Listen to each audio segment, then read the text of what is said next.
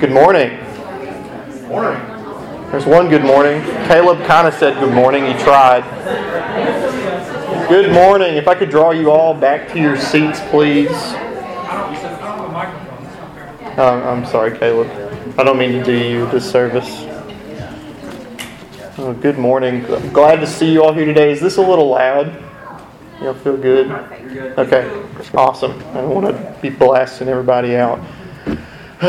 So we had originally intended to begin preaching through Ruth this week, and that got a little shaken up. So, um, yeah, this sermon's a little different. Um, talked through it very in depth with John Stevenson, who could not be here with us today. He's traveling as well as many people do, and so um, yeah, very excited to um, preach the word today and to give to you what the Lord has been giving to me uh, through my study of the word and through um, reading other people who are studying the Word. So, if you would pray with me now, please. Father, we thank you for who you are, that you are good to us, you are faithful to us in spite of ourselves, that you promise to fulfill all that you have promised to us and promised to those before us for our sake. So, Father, we ask that we would submit ourselves to you, submit, submit ourselves to your word, not to Blake's word and not to Blake's teaching, but to your word. So, Father, we thank you. Thank you for Jesus and all that he has done and will do for us. Pray all these things in Christ's name. Amen.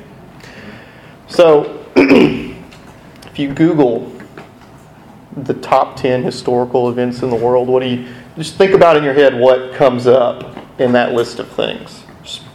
Anything that you might be considering, or think of something personal that is a key historical event to the world that we live in today that radically reshaped society, the world, or yourself. Just think about that for a second. All right, you thought about it. Um, some of the things you might have considered would be the Revolutionary War. That's a pretty big event. Nancy Scott thought of that. He's smart. That's actually number one on several of the lists that I Googled. So you're, you're thinking top tier right there. Um, you might consider things positive things like the lunar landing or the civil rights movement. Sadly, either of the world wars shows up there a lot. Um, but there are many things that define the events of our, or there are many events that define the world that we live in today that have affected the very fabric of our lives, whether that be directly to us or indirectly through affecting society or world culture or reality we live in. Um, sadly, though, there's pockets of people who deny that some of these events ever even occurred. And one of these events uh, is from during the time of World War II is the Holocaust. There are people who will actively pursue to change people's minds that the Holocaust didn't actually happen. And that might invoke in you some sort of absurdity or anger. We've, many of us, depending on how old you are, have seen the pictures of the death camps, or you have seen the pictures of people who've been being starved. Millions of people lost their lives due to one country's endeavor to eliminate them. And it blows my mind that anyone would deny that that ever actually happened. And you may have seen the movie Schindler's List. Anyone ever seen that movie? It's a pretty good movie. Don't do what I did. Don't do what Tori and I did. We watched the back half first, then the first half second. It was a total mistake. The DVD, it was a two part DVD. Who still makes two part DVDs? it's absurd. Um, but yeah, it, it was a great movie, fantastic movie. I highly recommend you watch it. But it really captured for me the reality of the Holocaust. And for people to say that it isn't real invokes anger and absurdity in my heart. And so, my hope for you today is that you will see and believe that Jesus is for real.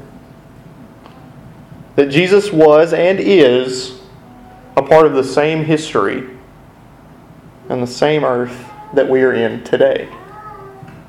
Do we accept the person of Jesus and the event that is Jesus as truly real, as the scriptures give him to us? that he's in the same timeline in the same earth as we are. Jesus isn't a part of some alternative history that's becoming a very popular literary device these days, is telling stories of, well, what if this happened? What if Germany and Japan had won World War II, for example? Huge TV show right now. Jesus is for real. And we often do not believe that he is. Therefore, we do not respond appropriately to Jesus. So let us turn our attention to John chapter 1, verses 14 through 18. And the Word became flesh and dwelt among us, and we have seen his glory as of the only Son from the Father, full of grace and truth. John bore witness about him and cried out, This was he of whom I said, He who comes after me ranks before me, because he was before me. For from his fullness we have all received grace upon grace. For the law was given through Moses, grace and truth came through Jesus Christ. No one has ever seen God, the only God, who is at the Father's side. He has made him known. We'll read the other section in your bulletin insert in just a bit, but and John simply states this later on. John the Apostle is the writer of John, if you weren't aware. Um, his desire is that we will believe in Jesus as Jesus truly is. Is this ringing getting on y'all's nerves? It's driving me insane. Sorry. I gotta turn it down. Okay. Alright. Maybe it won't ring as much now. Or won't be on at all. Sorry. Okay. So John wants us to believe in Jesus as he is. He has an objective. He's not trying to present to us this unrelated, this removed history of Jesus. So he has a goal in mind.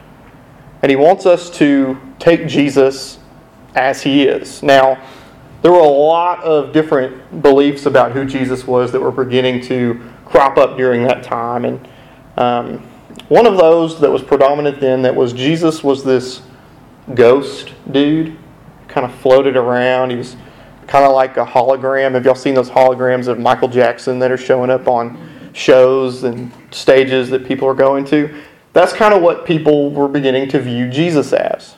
He wasn't real. Couldn't touch him. If you wanted to touch him, you'd just pass right through him.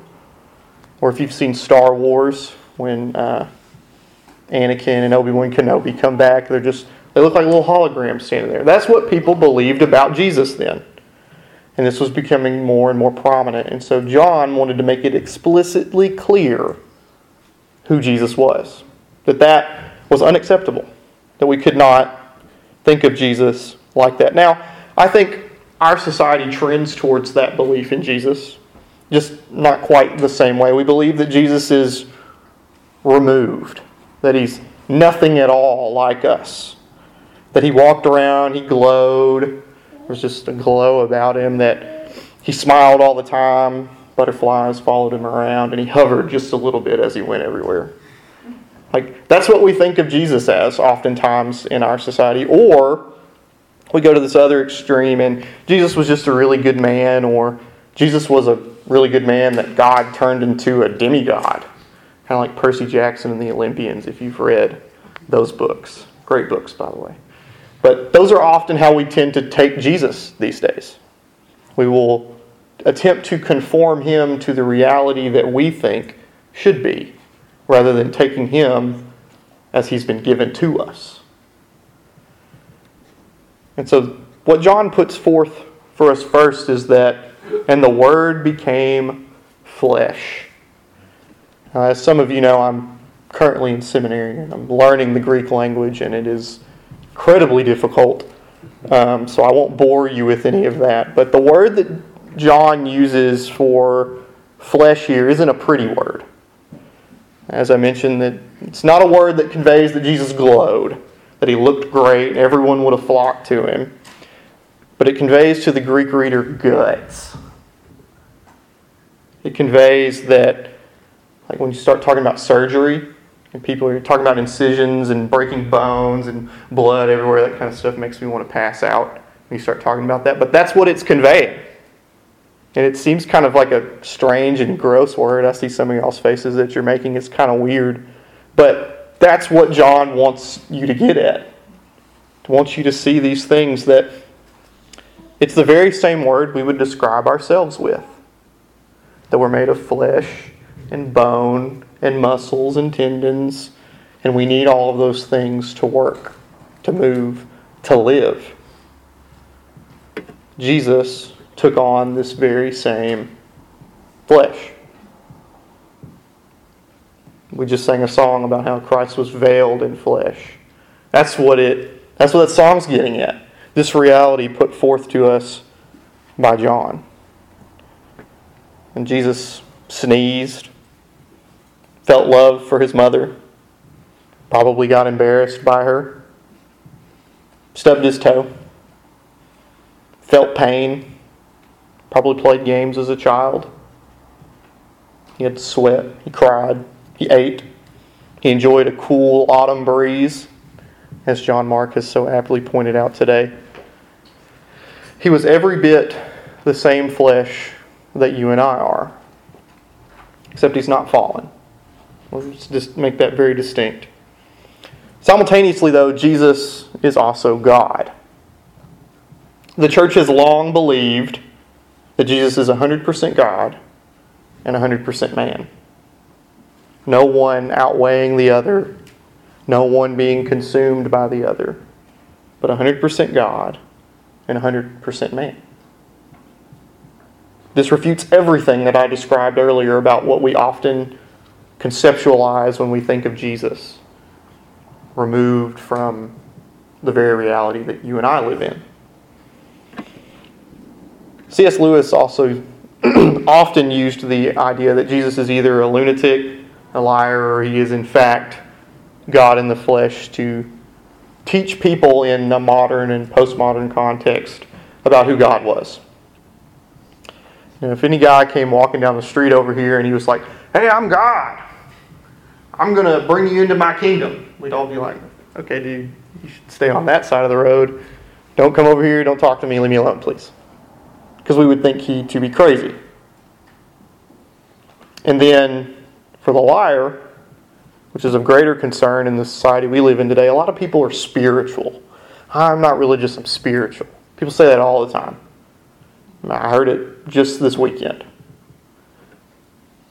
And they'll tell you, oh, Jesus was a really good teacher. He's probably got some great things to say for everyone, applicable across all their lives. But Jesus said a lot of things that don't line up with that. And what I mean by that is that Jesus proclaimed himself to be God. If anyone ever tells you that he didn't, then they haven't read their Bible very well. Jesus makes it very clear I am God. And so, if he's a really good prophet and he says that he's God, then he's not. He's just a really good prophet, then he's now not just a liar, but he's also a lunatic again. And so, we're left with one reasonable probability that he is, in fact, God in the flesh. And that is what we need to wrestle with. He's God in the flesh, and he is very real. He's not outside of our world, he's in it, dirty and grimy, just like the rest of us. So, Continuing in verse 14, the Word became flesh and dwelt among us. And this section encapsulates the rest of what John has to say in John chapter 1. He took on flesh and dwelt among us. Now, the Old Testament Bible was written in Hebrew, and by this time, when John began writing his gospel, the Old Testament had been written into Greek as well. And so the Greek word that John uses here is the same word that the Old Testament Greek wrote for tabernacle. Now, that's not a word that we use very often here, but the tabernacle was essentially a really fancy tent with like a throne room on the inside, but it was a tent. And the Israelites would pick it up and carry it around and set it up, and they would do sacrifices within it. And the very presence of God was within that tent. No tabernacle, no presence. The people are not in communion with their God. And so, if the tabernacle is the very presence of God manifested amongst the people, John wants us to understand that Jesus is here tabernacling among us, the very presence of God. That is why John is confident to say that no one has ever seen God, the only God who is at the Father's side, but he has made him known. Because Jesus is the very presence of God in and among us. He dwelt in the same homes, same city that the ancient Israelites dwelt within. Another English translation of, this, of the Bible says that the Word became flesh and moved into the neighborhood. It's a very simple way of saying what John just said, but it's true. He moved into the neighborhood. He got a house next door and grew up, had a family, and lived just like every single one of us. And John wants us to know that he moved into the neighborhood with grace and truth. He didn't move into the neighborhood with wrath and judgment, though he very well could have. He moved into our lives to give us the grace and truth of who God is. Nothing more, nothing less. And when we, we think of nothing more, well, it's a lot more than we ever would have conceived. Jesus is very, very real. And he comes as God in the flesh to dwell among us and to give us grace and truth that is knowledge of God. Very real. Very real. We could walk up and touch him just as I could walk up and touch Brandon right now. That's, that's, that's what I'm, I just like, you can't wrestle with that enough. He's a historical reality that happened in the same time and space that we are in. Now let's turn to John chapter 20 to help us get a better understanding of what's going on here. And so we looked at Jesus in his incarnation. Now we're going to shift over to his resurrection. And you'll understand why in just a second. These kind of bookend each other in the Gospel of John. And so, uh, starting in verse 24, now Thomas, one of the twelve, called the twin, was not with them when Jesus came. So Jesus had come earlier into a room to the rest of the disciples, and Thomas was not there. So the other disciples told him, We have seen the Lord. But he said to them, Unless I see in his hands the mark of the nails, and place my finger into the mark of, of the nail, oh, sorry, and place my hand into his side, I will never believe. Eight days later, his, his disciples were inside again, and Thomas was with them. Although the doors were locked, Jesus came and stood among them and said, Peace be with you. Then he said to Thomas, Put your finger here and see my hands, and put your hand out and place it in my side. Do not disbelieve, but believe. Thomas answered him, My Lord and my God. Jesus said to him, Have you believed because you have seen? Blessed are those who have not seen and yet have believed. Now, Jesus did many other signs in the presence of the disciples, which are not written in this book. But these are written so that you may believe that Jesus is the Christ and the Son of God, and that by believing you may have life in him. So there's the purpose of John's writing that we would believe in Jesus Christ. But not believe in our own conceptions of Jesus Christ, but believe in the Believe in the real Jesus, the Jesus that John puts forward for us in Scripture. And as I said, this is right after the resurrection. And Thomas is the central person here. And he's pretty much American Christianity's favorite disciple to hate on outside of Jesus. Well, he didn't believe immediately, so he's he stinks. He's not very good. We have that phrase doubting Thomas. Oh, you're just a doubting Thomas. We shade Thomas in a pretty negative light most often.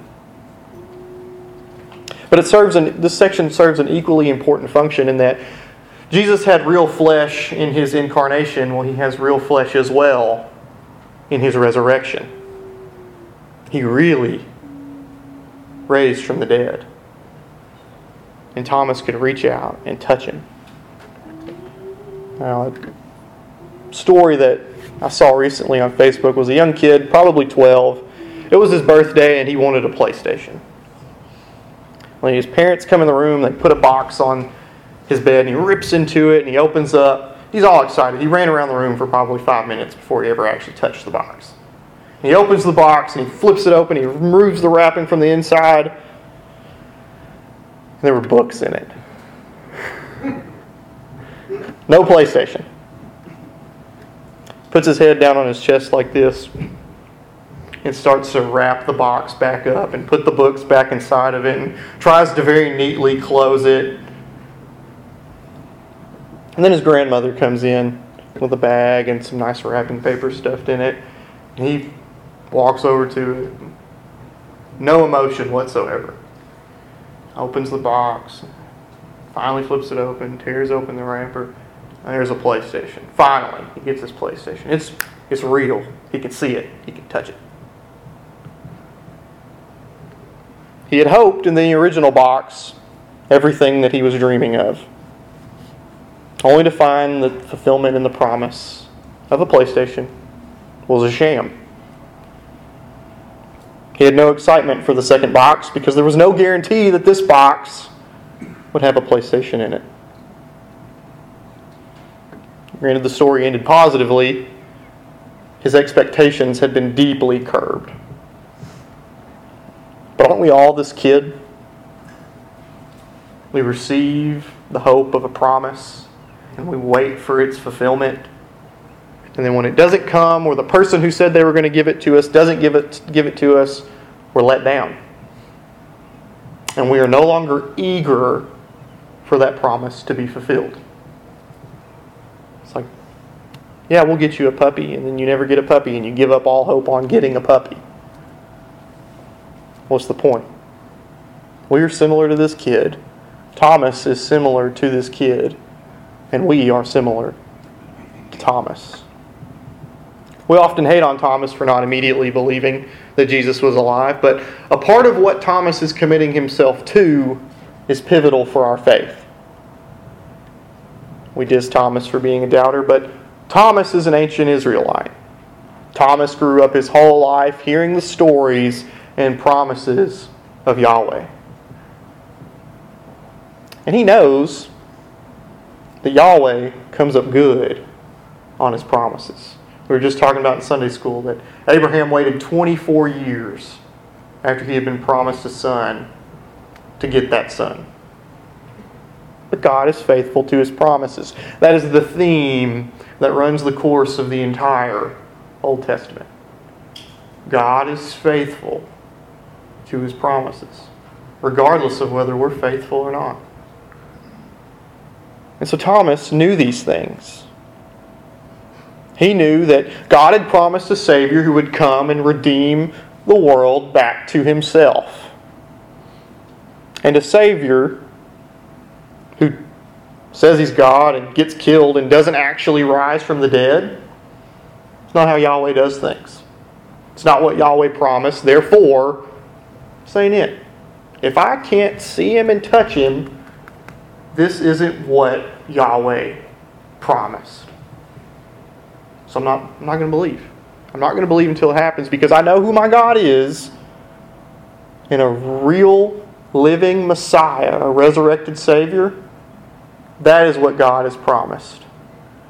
And Thomas is waiting on that. Granted, some of Thomas's expectations were a little off.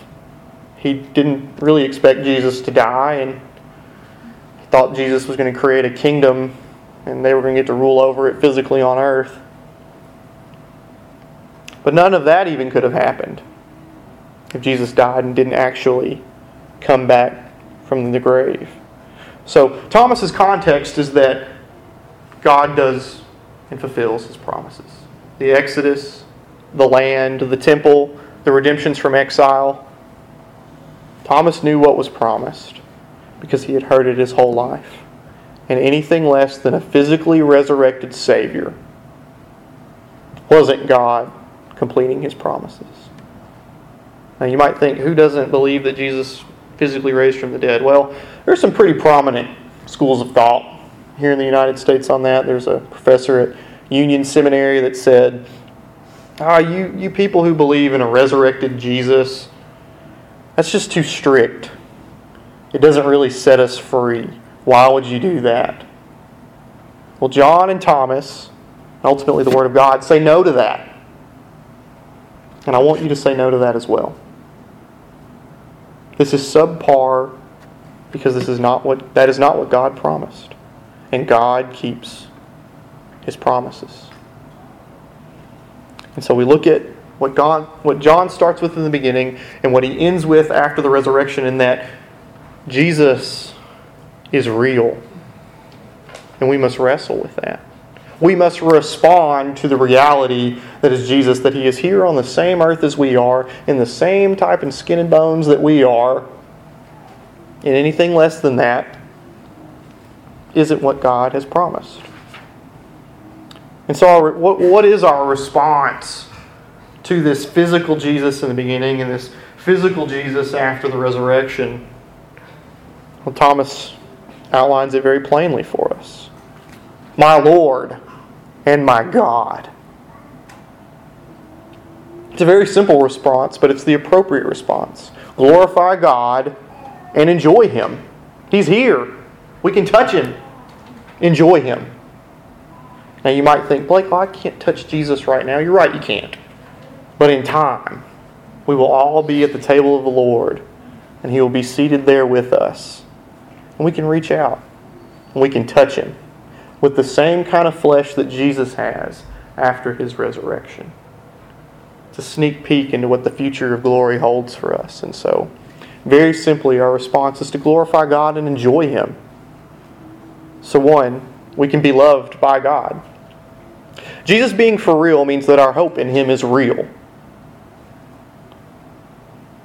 A first, a first century Christian said that if Jesus not, did not become human just as we are, then we have no hope for redemption. Our redemption is as real as Jesus is real. He's very real. Jesus' resurrection is for real, and he gives us hope of a recreated world, a new heaven and a new earth. These bodies may pass away from sickness and ailment, frailty, body that Jesus has after his resurrection is that sneak peek to future glory of a hope eternal and a new heaven and a new earth. And then Jesus is gracious to meet our needs. You hear Dan talk about it all the time that love is a process of meeting needs. Well, Jesus knew Thomas's doubt. And he shows up in the room and he doesn't say, Thomas, you idiot. Why didn't you just take them at your word? You should just believe. He says, No, Thomas, look at my hands. Touch them. Reach out your hand and put it in my side. He lowers himself to meet Thomas's needs. Because Thomas wanted to touch, to confirm that God had fulfilled his promise. Jesus condescends to meet our needs. And we see that example here, and we can take hope in that Jesus will meet all of our needs. So if we can be loved by God, then we can begin to love God. We can ascribe to God He is what His true worth is. In our worship, we can say, My Lord and my God. And we can denounce all other things that might be a God before Him our own entertainment, our own personal values, our own sense of worth, our things, our comfort we can sacrifice those things. And then we can go on to love others. Now, like I said, everyone gives Thomas a bad rap, but no one really talks about what happened to Thomas after this.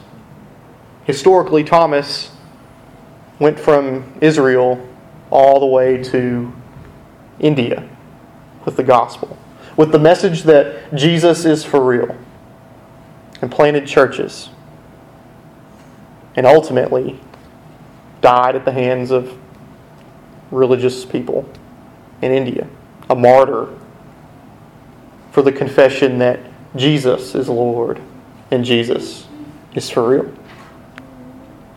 We can do the same as disciples of Christ. We can be a people indwelled by the Spirit of God. We can tabernacle among the people of our community and of our world as the temples of the Holy Spirit, proclaiming that Jesus is Lord and meeting needs just as Jesus did.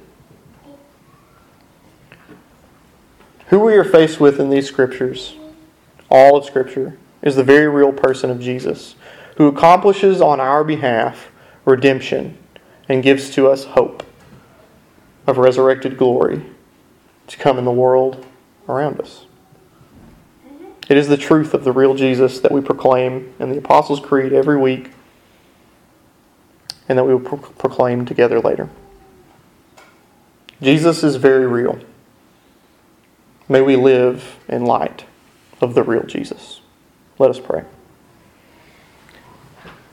Father, we thank you that you are truly real, that Jesus is for real, that by his grace he descended from heaven, took on the same flesh that we are so that we may be redeemed back to you.